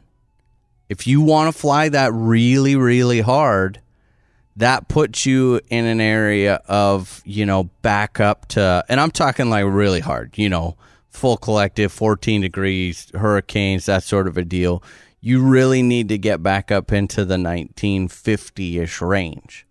So that's that kind of balance. Would I fly them maybe a little slower and a little more pitch? I, I don't know. I mean, maybe, but I do notice the tail starting to get a little bit weaker. Now, for the average pilot, it's pff, not going to be a problem at all. You know, it's, yeah, no big deal at all. Um, with the blade, something to think about. Now, the Raptor is limiting on blade size, main blade size, because of the design. Uh, you just can't run 710s on it right out of the box, so it's not really an issue. But like the blade will clear. However, what I found is that going up on main blade size in the 700X to 710s, now that 429 tail ratio on 115s, it's just not, Not enough to cut it. to ca- it's not going to cut it when you're hammering on it against the 710s. But on 700s, it's just fine. Yep. So then you can okay, so in that case then maybe you can combat that by going up in head speed, get a little more tail authority out of it, spin the tail a little bit faster. But again, it's it's all kind of there, there's just these these floating variables that you need to set your high limits what's going to work, you need to set your low limits for mechanically what's going to work and then kind of go in the middle of that range. And those limits are very depending on your flight style and how hard you can fly. and that's dude that's really what it comes down to because there there is a lot of technical behind this and we're not going to get into the super details but i want to touch on some just a few key points okay the difference the fundamental difference between high head speed low pitch and low head speed high pitch without even talking about changing the blade sizes or or chords okay when when we're spinning these blades, they're producing lift, but they're also as a consequence uh, subject to drag, right? Mhm. Drag is proportional to the square of the speed of the air going over that airfoil, and proportional to only uh, the the angle, the pitch angle itself, to the first power. Okay, that means if I double my pitch, the drag's going to, roughly speaking, go up by about a factor of two. But if I double my speed, the drag's going to go up by a factor of four. Okay? So, what does that translate to? High head speed, low pitch costs you a lot more in terms of minimum power to keep the head moving at a given RPM. So it may feel great when you give it pitch and it's super responsive and agile and fast. It's a rocket ship, but it's going to be a lot harder on your packs, on your motor and your ESC, and it's going to reduce your flight time. Mhm. Low head speed. But Oh no, go low ahead. head speed has the opposite thing. Uh, you're now at a at a reduced level of head speed, so your drag overall is going to be lower uh, than the high head speed low pitch. But now, when we talk high pitch, what are we talking about? 14, 15, 16. Yeah. know, Yeah, I would say to, you know, to 13 on Yeah. up cuz I think it's fair to say that a lot of guys are running at 12, sure. I think a lot know, of people 12-ish. probably are 12, 13. 12 and Yeah. 13. Let's call it 13 Sure. plus. So 13 plus we'll call high pitch. And these blades are actually pretty darn good in terms of airfoil shape and and quite frankly they don't you know with all the movement that you've got going and difference in orientations you don't worry too much about stalling them at high pitch. Now if Dan sets the heli up then you got to worry about blade stall because 22 degrees is going to cause some problems. But 13 to 15 or 16, I've even heard people say as high as 18 for 3D is is not that big of a deal. The problem with the higher pitch like that is now things get a lot more touchy on the collective, right? And that doesn't just go for collective pitch, but if you're increasing your cyclic pitch or the equivalent of cyclic pitch in your flybarless system, you're going to get better flight times, all right, because you're not spinning as high of a head speed. And when you do give it the stick motions, it's going to move, but uh, overall, you may find that the heli is going to be more jerky, less smooth. Maybe it requires more expo, that sort of a thing. Because the range over which you spend a majority of your time, because let's face it, you're not flying an entire four or five minute flight at 18 degrees, is now Yeah. reduced on the gimbal. So you have to be much more precise. So, you know, that those are the kind of that's the the engineering or the scientific view of it. And I I think you will find high versus low head speed to the tune of let's say a 100 or so RPM difference uh traded for 2 or 3 degrees of pitch, you're going to lose 30 to 60 seconds of flight time depending on how heavy the heli I is. wouldn't. I don't even think you need to trade it for that much. I mean, hundred between hundred to hundred and on a seven hundred class. Uh, for me, I would say hundred RPM to hundred and fifty would be right around in the degree Okay? of There you pitch go. change. Well, hundred to one is ballpark around in there, but yeah, flight time. I mean, it, huge. But you know, it also falls back on like I always go as low as I can, right? And on the Raptors, 1950 works great, but I could not get the T Rex to tune that well that low. The head design, it just didn't have it. It wasn't going to have any of that. So I stayed uh, more toward 2000. I got about 2030 was where it got real nice and easy to tune. And that's another part of it. If you're not, you have to understand that there is a, a lot more effort to be put into the tuning the lower you go. Oh yeah, that is absolutely true. Uh, tail tuning, head tuning, all of it. You will, you know, you drop down from, let's say you're a 2100 guy and you drop down to 1950. You hear this and you're like, oh yeah, I gotta try it. If you just drop your head speed and fly it, you're gonna hate it. Well, like you're really gonna hate it goes beyond that. I mean, let's bring it let's bring it down to my level of speed. On the Goblin 770, my range is between like 1300 and 1700. And I can tell you Mm-hmm. that you cannot tune it the same over that range. It tunes much differently at the lower head speeds. It's much more difficult to tune. And you're right, the tail can be a pain in the ass. So and Yep. and every heli's going to be different. The the Goblin Yep, 770 bank switching, baby. It yeah, well, there you go. Yeah, you can definitely do it that way. Yeah, I don't know. I've I've uh I have just always gone back toward the lower the lower stuff and higher pitch and you know before it used to be put it at 2050 or 2000 and then tune the pitch to make it feel like whatever. Uh or, or and that now I just kind of go to 1950 and I mean I I put mine at I was up until recently just putting them at 13 to start. And now I really understand when the pros, you'd ask the pro, hey, what are you running for pitch? Yeah, I don't know. It doesn't make a difference. Four, 14, 15. I, I really couldn't tell you. And I'm like, what? What do you mean you can't tell me how much pitch you're running? You- you- the I mean, value of the number is academic. All you got to do That's is right. make sure that your swash is level and you got zero pitch at center stick. And from there, you tune to feel.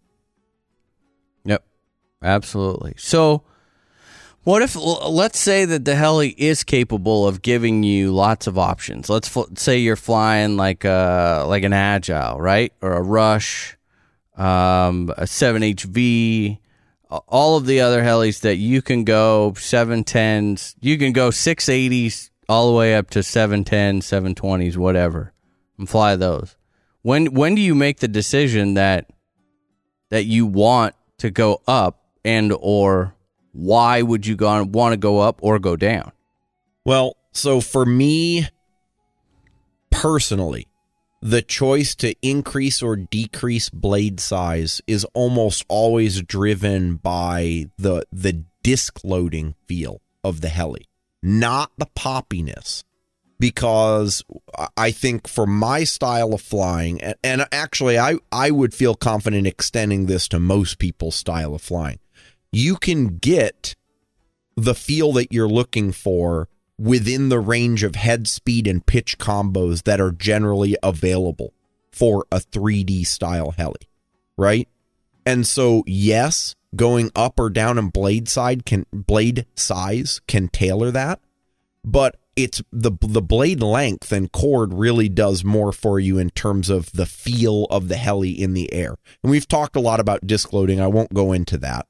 I, I personally prefer on 700 3D machines. I prefer seven 700 to 710 millimeter blades. The 690s are just a little too. Uh, I, I don't know what the right word is, but the 690s feel a bit too snappy for me, for my style. I like smooth, flowy stuff. Seven to seven tens works a lot better. Uh, and and you know you take that to its logical conclusion, and of course my 3D heli is a 770 swinging 750s, and it feels even better at those larger blades. Um, I go. I think I agree. I mostly I try and go as small as I can, uh, but it's it's got to have that the correct amount of float to it. You know, uh, uh, if I was gonna, I and I do it mostly by weight.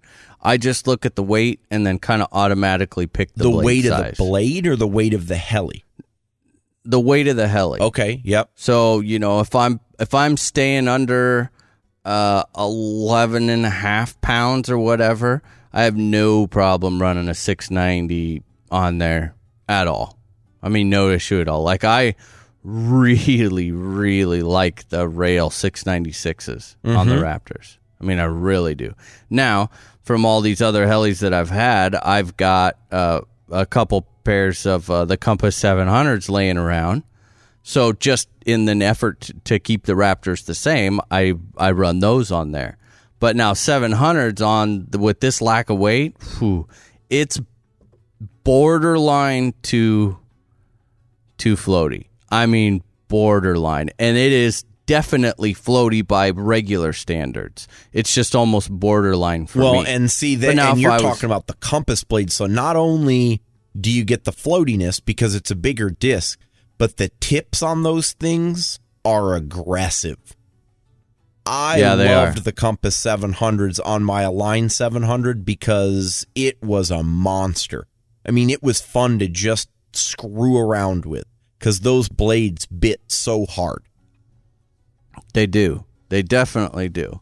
Um, you know, if I was like the the blade is definitely because it hangs out around high 11s to 12, depending on what setup in there. It's a 700 millimeter heli, no problem. Uh, if I was gonna fly like a Gaui, an Agile, something like that, I would go straight to 710s on it.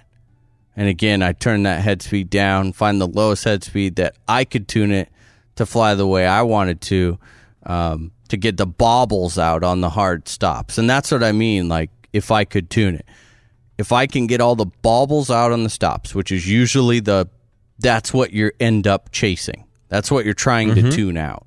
Is when you stop it hard, when you get your pitch to where it stops as quick as you want it to, can you tune it to where it doesn't Right. bobble? Once I get all that dialed out and the tail dialed in, then any additional poppiness that I need, I just creep up on the pitch without measuring. Well, well try one more click. Well, try one more click. And go from Yeah, there. Yeah, I think that makes perfect sense. I I really see why the 700, you know, why so many companies came out with 700s.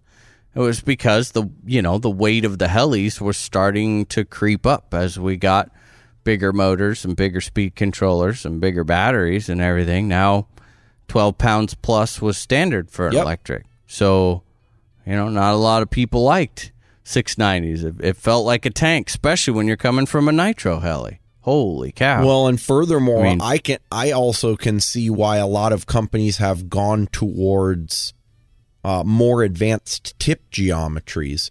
Because, for example, going from you know sometimes you can't get everything in one combination. So now you don't okay, you don't like the floatiness, right? Or you don't like the lack of floatiness. So you go up in blade size. All right? So I'm I'm running 710s now. Maybe they're 713 edges, maybe they're 710 radixes. You've got a lot more disc area and you've still got an aggressive tip. So now not only is it floaty, but it is snappy and poppy as hell.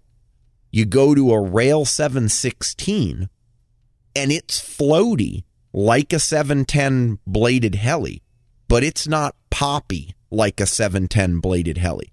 And that's what I really like about these newer tip geometries because they can take the edge off and get you sort of a middle ground. And if you do want more pop, raise the head speed or raise the raise the pitch.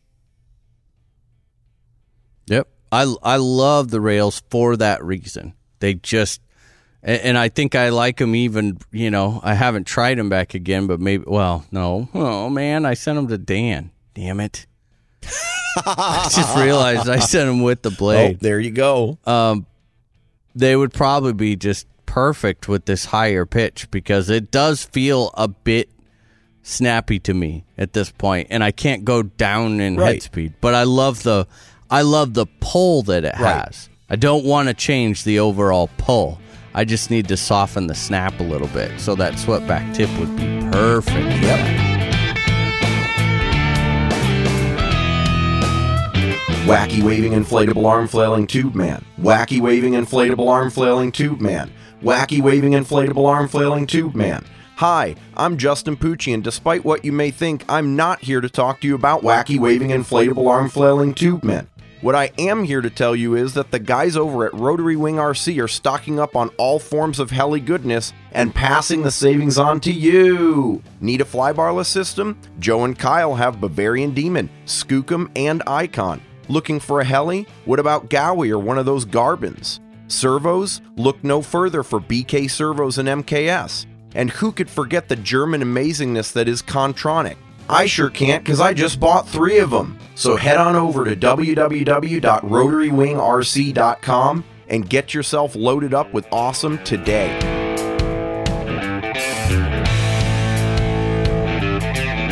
kind of a cool little discussion it really is a lot of it is preference you know just understand that there's limits on both end you know it's But experiment with it, you know?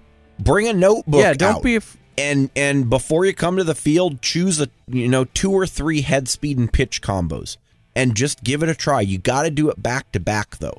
You can't do one setting one weekend and then another setting the next weekend. You won't remember. I think it's probably about that time. I agree. I'm out. I got some wrenching to do. Me too. More. You probably have some some motors to I have. buy I, I'm somewhere. gonna, I will go and check the classifieds and eBay when we're done here. Absolutely. But before that, we've got some uh got some new additions to the website, haven't we? Oh yeah, yeah. The store We've is got- officially Yes. up and running. Now, Yeah, we said it was Right. last week and we yeah, lied. well, we said it was going to be when last week's show went live, and it wasn't. a day Yep. late. It was a day late. So if you went there right when you heard it, yeah, that was that was mine and Justin's fault. But it's there now. But it's up. We're doing a Yep. pre-order for hoodies, right? We're going to do about two weeks here. So by the time you hear this, we're probably already roughly a week or so into that pre-order, and we'll see how it goes. You know, if if there's enough popularity, then maybe we extend it a little bit. But what we really wanted to try to do, and you know, we can't guarantee anything, but we wanted to position the pre-order uh, in in such a way as to try to maximize the possibility that we can get these out long enough before the holidays. Because you know, I, I mean, Oh, that, yeah, that seems sure. to be a pretty popular thing around this time of year, especially when we did the hoodies last time. People wanted to get some for their significant others or their friends or their kids or whatever. And we're offering them in the whole range of sizes from small up to 4XL. So you just basically go on the website, uh, choose your size, choose international or uh, U.S. shipping, and click your buy now button. It'll go to PayPal. You can do your thing. The other cool feature that's new, and and new as if we meant to do it, uh, because at the end, like Nick and I published the web page, and we're like, dude, this is freaking cool. How did you do that? And Nick's like, I don't know. I didn't do it. Well, you, you we've got a shopping cart now.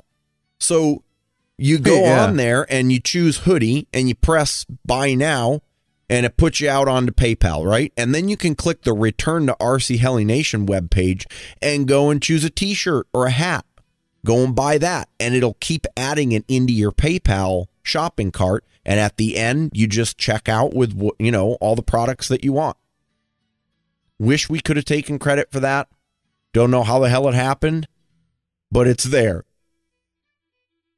Dude, I'm I'm excited. I'm really dying for a new hoodie. I mean, just freaking dying for it. And it's cool to see we found so much inventory that we we didn't know we had. It was like, whoa, Um, dude, we have that shirt. Yeah, we still I mean, you know, we don't have a lot of sizes of some of them, but if they're up there, then they're there. Like you can purchase it if it is up there.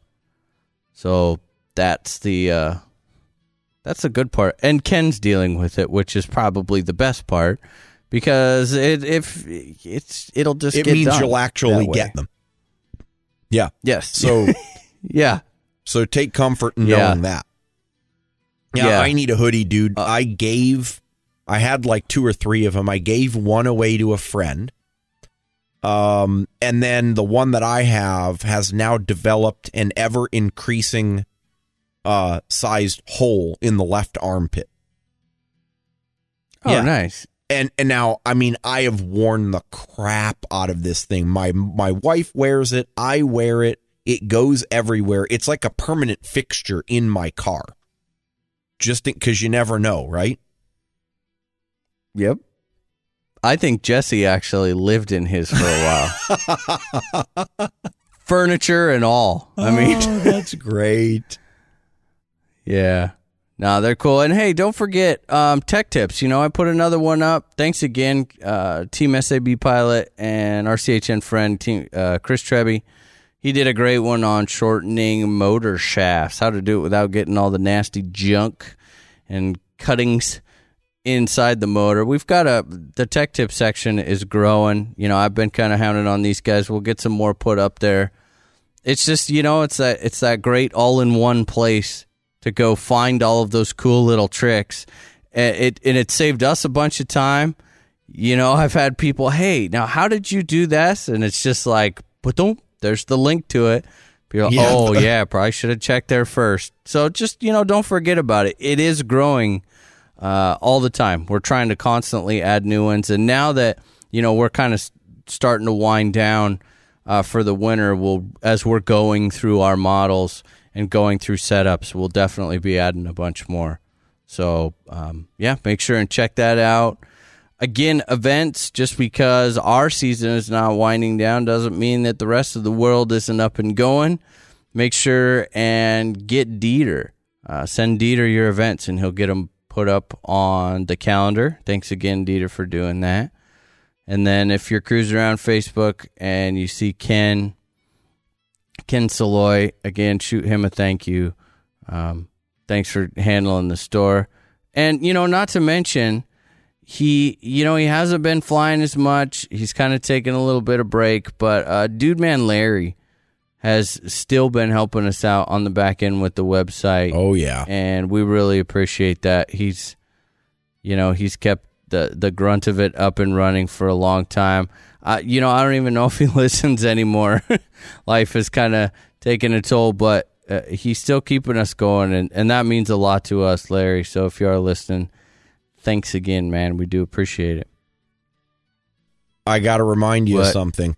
OHB is coming What? up. OHB. We're what now? 6 Yes. weeks away? 7 weeks away?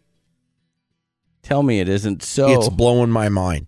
So we've been getting so getting a lot of people Justin. Oh a lot of listeners have gotten in contact with me recently um, saying that they're coming they're looking forward to hanging out with us. A few people asking what hotels we're going to be staying at. I can't remember. Uh, nick and i are staying at a hotel. Dan's not right now. Jesse i don't know where jesse's staying.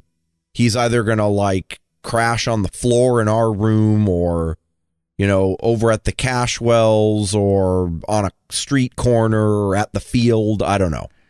It's gonna be a shit show, and that's what makes That's it right. awesome. but uh, be sure to to pre-register to get your chance at prizes and the pre-registration T-shirt if you're going. I think pre-reg is only open for another few weeks, which means Nick, we probably should pre-register. Uh, Oh, yeah. because we are going. Yep. I am going to attempt to bring a heli. I know people think I'm crazy for that, but I've talked to others who are going to do the same. So if you have an idea on how to transport large helicopters across the country, please let me know because it'll be the first time I have done it uh, through air travel or mail. You know, why don't we do this? I would like to know as well. So don't just don't just be stingy, Justin, and keep all that information. Uh, you know, throw us a throw us an email, put post up on the forum, Facebook or whatever. Give us some links to some, you know, not just like here's my case, but how about maybe like some model numbers or something. That would be really helpful. They start to all look the same. So model numbers and you know like what what what helis can you get inside of them? What do you use to haul your transmitter and stuff? Let let's let's dig into that. I think we should cuz that's something that you and I have uh, a combined experience of Of absolutely zero. Exactly. Yes. yeah. And so educate us. Yep. Uh, also, because OHB is coming up quick, we're going to do our best to get Bert and Carrie on a upcoming show, probably in the next few weeks. Uh, you know, uh, tune in over the next few shows, and we'll keep you posted. But get them on and talk a little bit about what's new this year for OHB and what we should expect, and uh, and just kind of hang out and chat. All right. Well, hey, what's your email My address? email address is justin at rchelination.com. I'm getting behind on emails. I'm sorry. I'm going to try to do better, but I like Facebook much more. uh, you can send me one at nick at rchelination.com. Uh, Dan, as always, love loves hearing from everyone. Dan at rchelination.com. Events go to Deater. That's D E A, right? Yeah, yeah, yeah. Yeah. D, yeah, Yeah. D E A T E R. D E A T E R at rchelination.com. Uh, Ken running the store and the citizen card registration. That's Ken at rchelination.com. Well, everyone, this has been. Wait a minute, uh, dude. a Did good. you j- did you What? just forget Jesse? Oh, sorry, dude. I did, I suppose. If you guys wanted Now- to get in touch with Jesse, you could send him an email at jesse at rchelination.com. Yeah, that's or you could send Nick an email at nick at rchelination.com telling him how mean it was that he just forgot Jesse's email. Yeah, maybe he won't listen. All right, guys, this has been episode number 159. We hope you enjoyed listening to it as much as we enjoyed making it. Uh, we'll see you next week. Have a good one, guys. Get some flying in before the winter hits. This has been a production of RC Heli Nation LLC and is brought to you by KDE Direct, SOCO Heli Tools, Progressive RC, Blade Helicopters, BK Servos, Revo Electrix USA, and Rotary Wing RC. If you have any questions, comments, or suggestions, please feel free to send us an email.